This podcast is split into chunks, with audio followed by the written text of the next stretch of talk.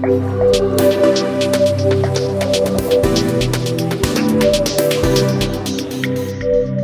and welcome to the Climate Chats podcast. My name is Christian Friedrich. Today's guest in our podcast is Dr. Christiane Fröhlich. Christiane Fröhlich is a research fellow at the Giga Institute of Middle East Studies, where she works on questions that revolve around migration and mobility. Welcome. Thank you. With this being the fourth episode of the podcast, it's almost a tradition that our guests introduce themselves. Um, would you mind telling us a bit about yourself? Who are you? What are you working on? I don't mind at all. Um, I'm a peace and conflict studies person by training. I have a PhD in sociology, but I always concentrated on peace and conflict studies. Um, my background is in environmental conflict research, um, and I began with resource conflicts. Um, I worked a lot on water issues, and in particular, the water conflict between Israelis and Palestinians in the Jordan Basin. Um, this was my PhD. Uh, then I moved from there to broader security uh, implications um, of climate change. And I moved a little bit north to Syria um, regionally, where I worked on um, well, basically, the idea that has become and still is uh, strangely popular in um, in the policy field that environmental migration um, may have been an untold pre-story of the Syrian uprising, which has mm -hmm. now become a, one of the most violent wars that we have today. Um, and from there, after this, I moved to, uh, I broadened again from climate induced migration. Um, I moved onto more generally forced migration. So I don't mm-hmm. only work on environmental migration anymore, but also on um, conflict induced migration and development induced migration. Um, as you mentioned it, you've done lots of research around topics of migration, forced migration, um, environmental crises, climate change. Would you mind to give us and the listeners a brief overview of how these issues interact and how and where, to, to which extent, maybe even? Yeah, what I can do is I can give you a little bit of an overview of the hypothesized relationship between global environmental change, human mobility, um, and uh, conflict. Sounds great.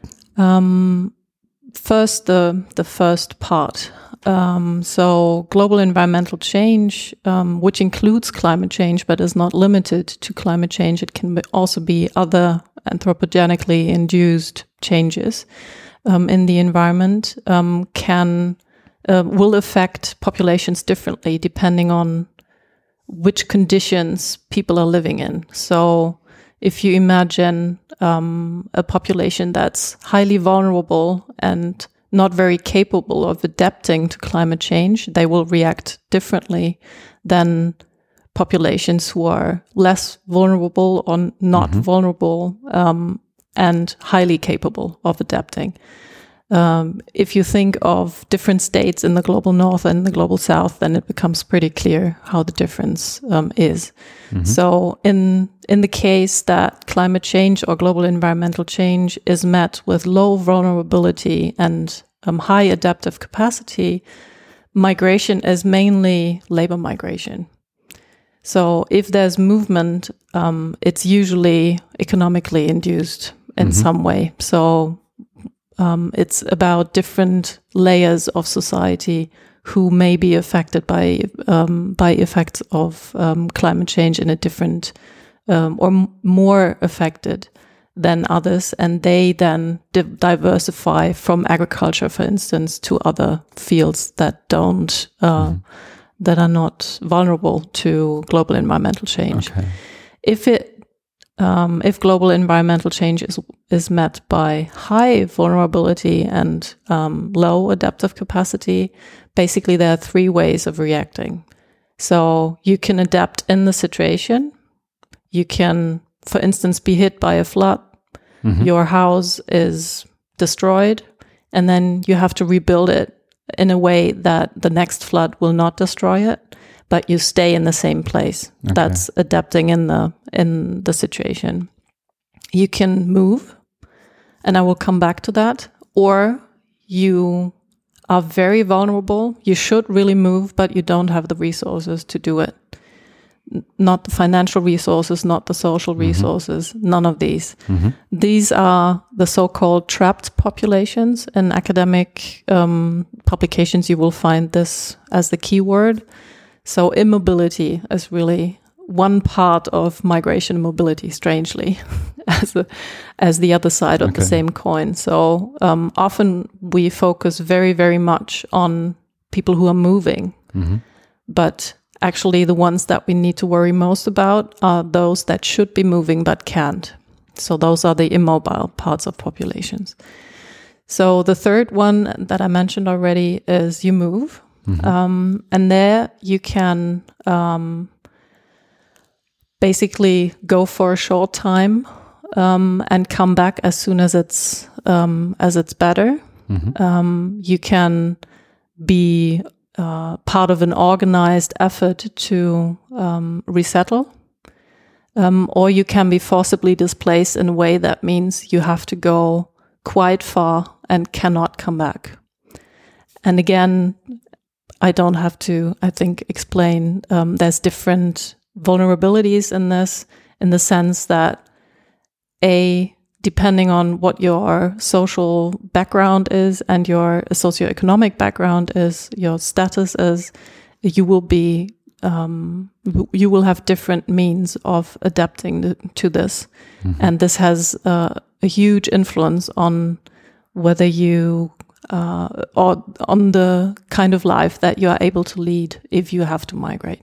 Okay. It can also be um, the kind of migration that I mentioned for more developed uh, societies that are hit by global environmental change, because the um, better off parts of a society will be able to um, to move much earlier than uh, others, and that will figure more, or they will self-identify more as economic migrants, actually hmm not as uh, environmental migrants. So they will just see over time, okay, um, I can't do this kind of work anymore, or I can't live here anymore, but I have the means to move somewhere else. So they will simply go before it gets so bad that it's um, that it forces people to go. Okay. Does that also leave the ones who stay in a more vulnerable state then? Because, If people leave that are better off, yeah? Or is that Um, just a, that would be that would be a, a question for for a study. Actually, Mm-hmm. um, I don't think you can say this generally, um, and it very much depends on the context. Mm-hmm. Um, how small a village is, for instance, whether it's a brain drain effect that really um, also um, has an effect on other people who are staying. Okay. Is there, would you say that there's an easy or easy-ish example to give to make it a bit more tangible to, to me and our listeners what that actually means? Um, for example, people who are hit by the same crisis but are able to adapt better compared to those who are able to adapt in in slower or even not not slower states or not even at all. Mm. Um, the the example that I know best is um, Syria before the current war.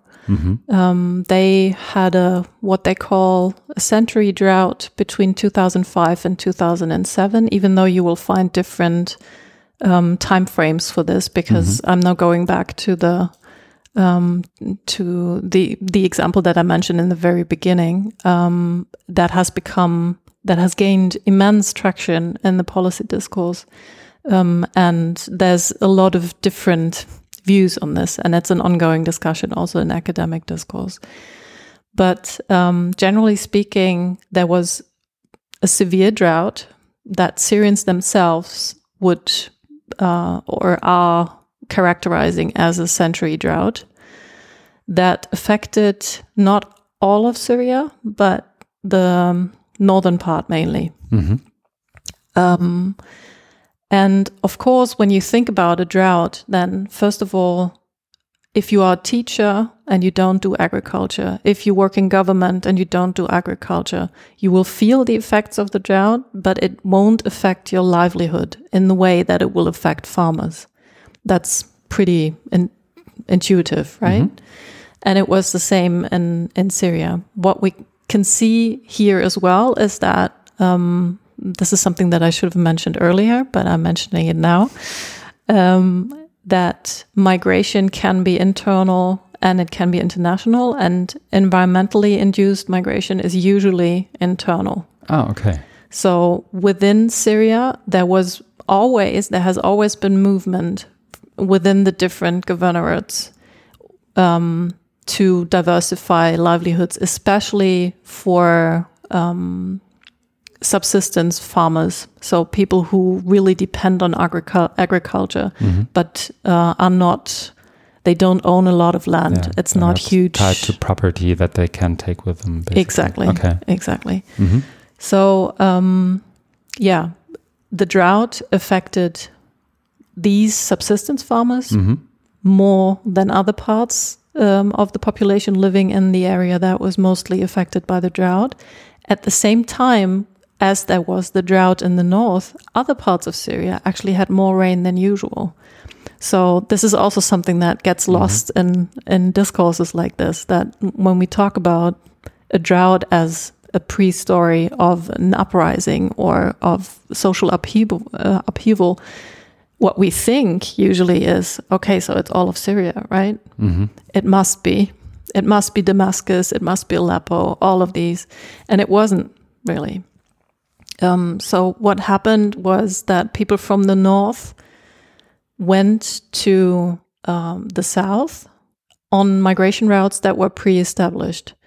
What changed because the drought was so severe was that it was not only single male family members that would go for one season and come back with mm. the proceeds that they with whatever they earned during um, that season, but it was whole families, and they would move together to the south, where they then would work in very difficult circumstances. So they would live basically in the projects, in mm-hmm. tents, on the fields. Children wouldn't go to school. They would uh, work because otherwise the family wouldn't be able to survive. Mm-hmm. And they had to stay longer than they would not normally um, in these migration routes.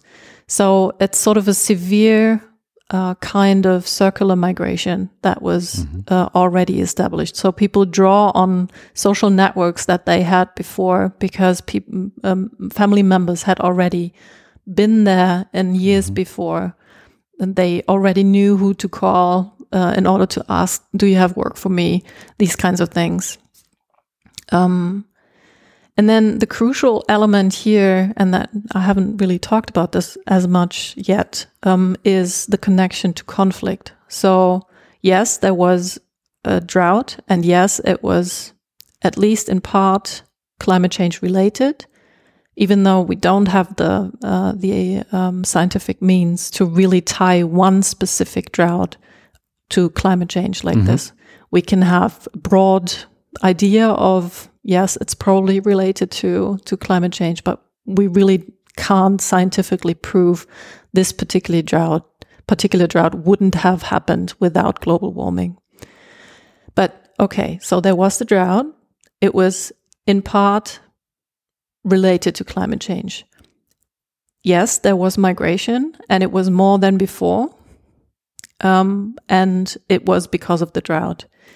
And then the next step in this idea of, okay, this is an untold pre-story of the Syrian uprising. Finally, we, we know why we were surprised by what happened in Syria is that it was those migrants who would flood. The idea is usually they would flood to the cities mm-hmm. that were already struggling because unemployment was very high, all of these effects.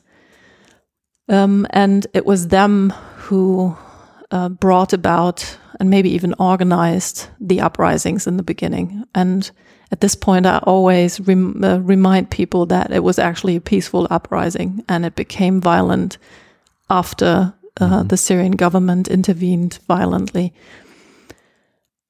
But the thing is, when you so so there's a, a couple of studies who um, very prominently published in very high level academic uh, outlets who make this connection. So they take um, climate data and they connect it to the social data of conflict outbreak. Mm-hmm. The problem with this is that um, the climate data, um, for instance, the rainfall data that was used was very unspecific. Um, it was very uh, broad in the sense of um, not being focused on Syria alone, but it included a huge area. Also, not Um, even on regions, but on like whole. Um, It was not on the state level at all. okay. Um, but it was about the whole region. It included parts of Turkey, Iraq, uh, Israel, Jordan, Palestine. It's huge. hmm Uh, so it was not very specific. And nobody had actually talked to Syrian farmers about what the effect actually was on their lives. So what I did was that I uh, traveled to Jordan and later to Turkey to talk to Syrian farmers about um, the effects of the drought.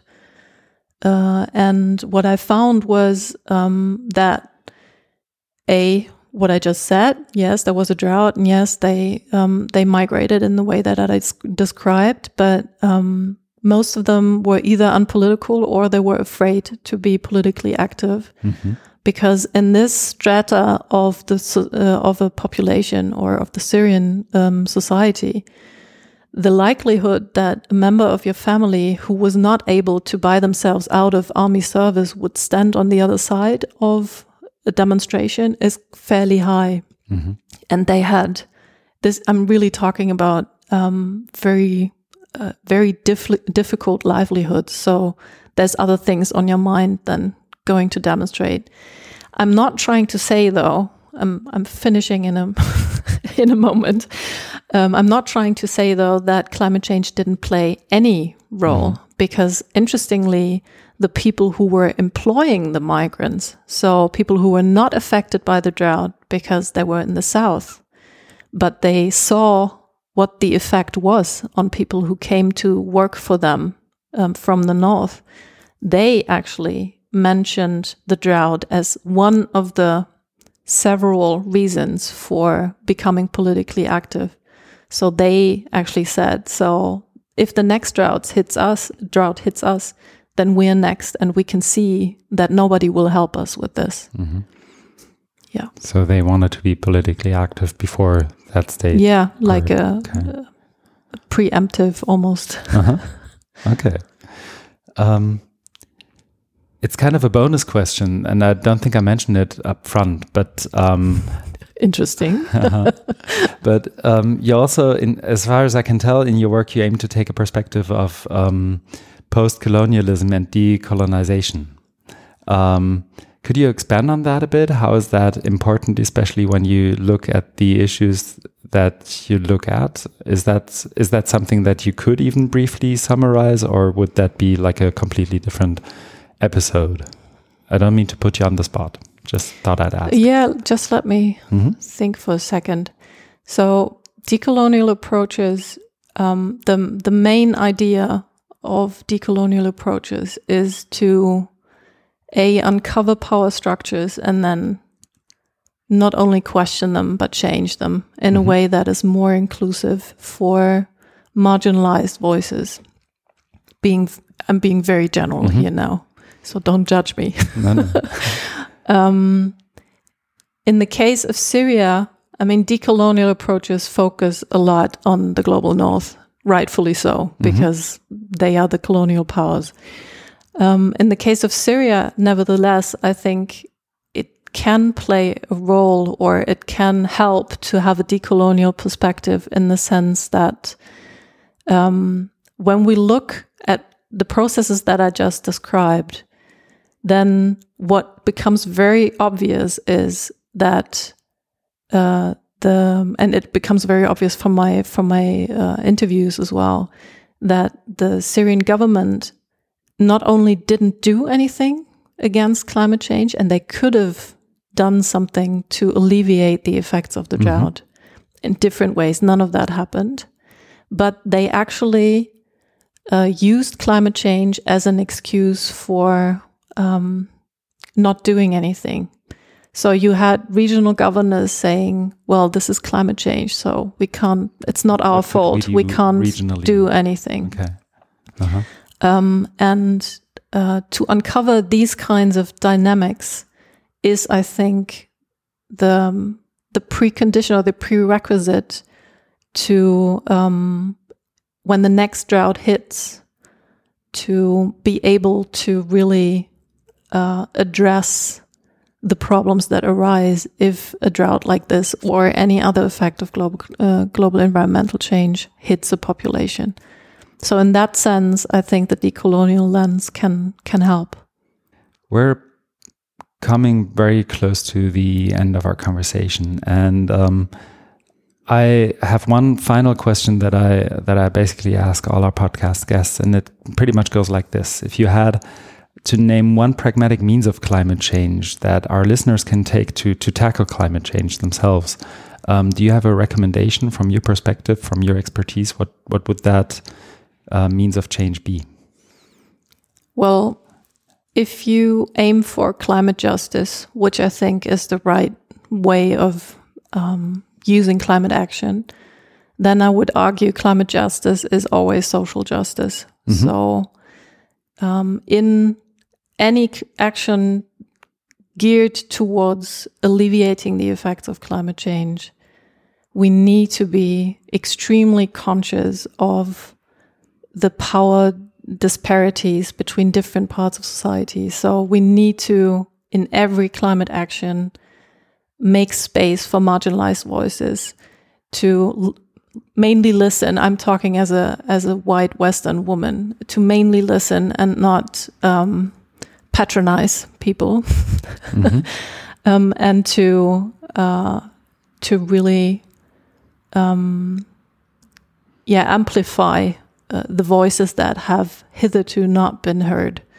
And that goes for public discourse, political discourse, as well as academic mm-hmm. discourse. Mm. And of course, I mean, vote climate, vote green. That's that's the most practical thing that I can that I can uh, answer here. Perfect. Thank you very much. Thank you. Um, if you, dear listeners, would like to listen to our podcast on a regular basis, please consider subscribing. It is free and it always will be free. You can find us on Spotify and Apple Podcast, but the easiest way to subscribe is to use the podcast app on your phone, search for Climate Chats, and click subscribe. There, you will have access to additional links and resources like the ones we just talked about. Of course, you can also listen to us by visiting the website of the Worldwide Online Climate Conference, Climate 2020. If you like our podcast or if you disliked anything, we'd really appreciate your feedback. Simply email us at contact at dl4sd.org or find us on Twitter at ftz underscore nk underscore Hamburg. Thank you, Dr. Fröhlich, again for taking the time. Thank you for the opportunity. See you soon on the Climate Chats podcast and take care.